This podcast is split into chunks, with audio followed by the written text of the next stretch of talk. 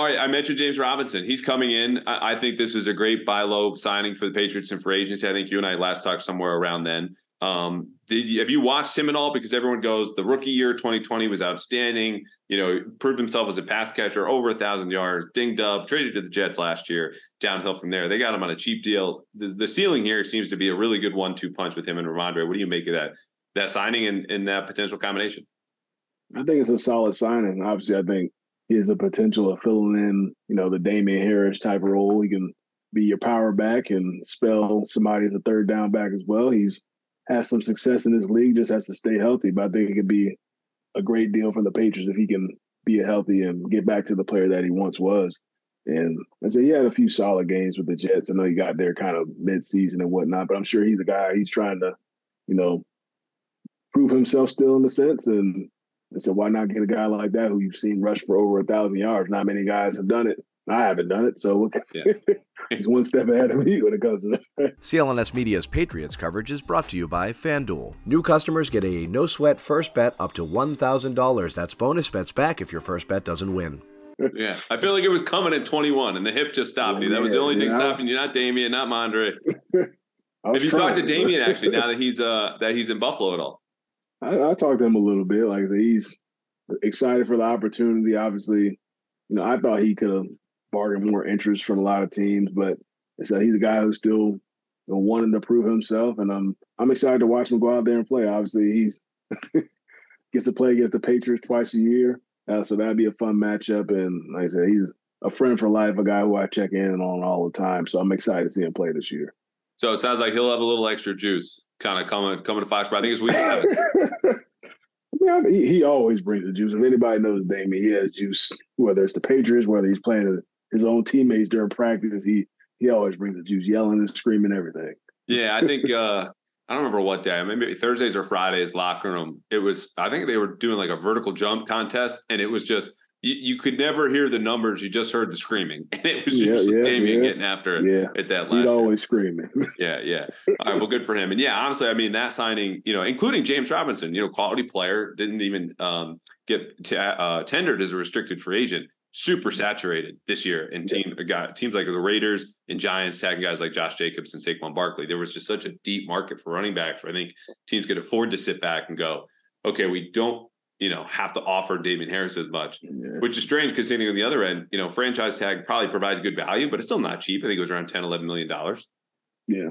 Running back market is is tough. They're trying to get those prices down a yeah. lot more than what they were. And it's, it's hard because you know, they feel like they can, you know, draft a guy or, you know, find a guy for a little bit cheaper or, you know, do running back by committee to accomplish the same goal that a, you know, a quote unquote feature guy can do. But I think there's definitely still some unique guys in this league that deserve to get paid. And it's just unfortunate that they're devaluing the running back position. But it's a passive league now, even though, you know, a lot of these good football teams, you know, they're able to run the ball during the postseason, but they I guess they feel like they can get it done with a group of guys versus you know, that one guy. Yeah, it's kind of partly keeping them fresh, right? You know, you need yeah. to have those bodies available if you're going to go deep in the playoffs. Now, 17 games, and you just you can pick these guys out of Wisconsin in the fourth round, and they're just going to end up being you know, winning three Super Bowls. So I don't know yeah. if you feel any blame for that, James, but I feel like you could shoulder a little bit maybe here.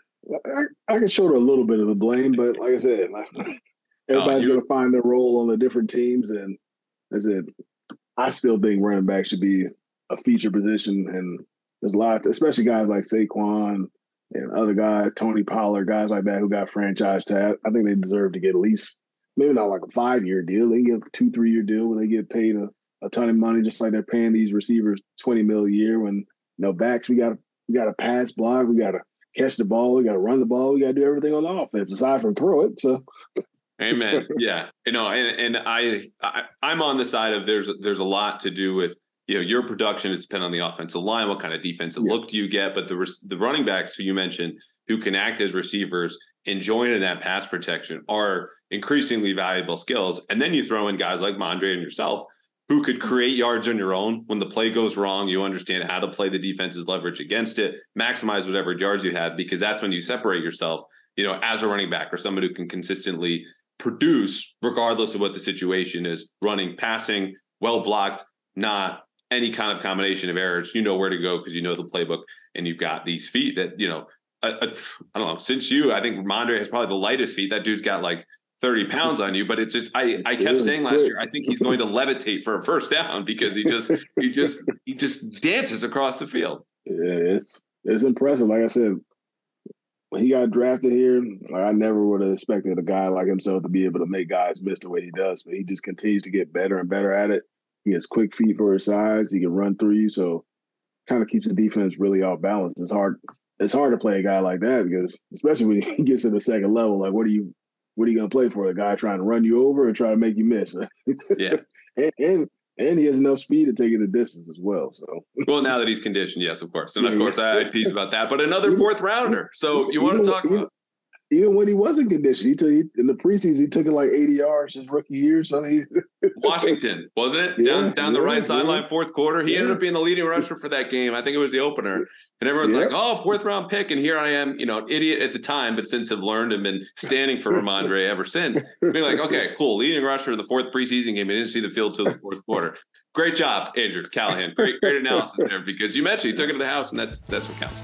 New customers get a no sweat first bet up to $1,000. That's bonus bets back if your first bet doesn't win.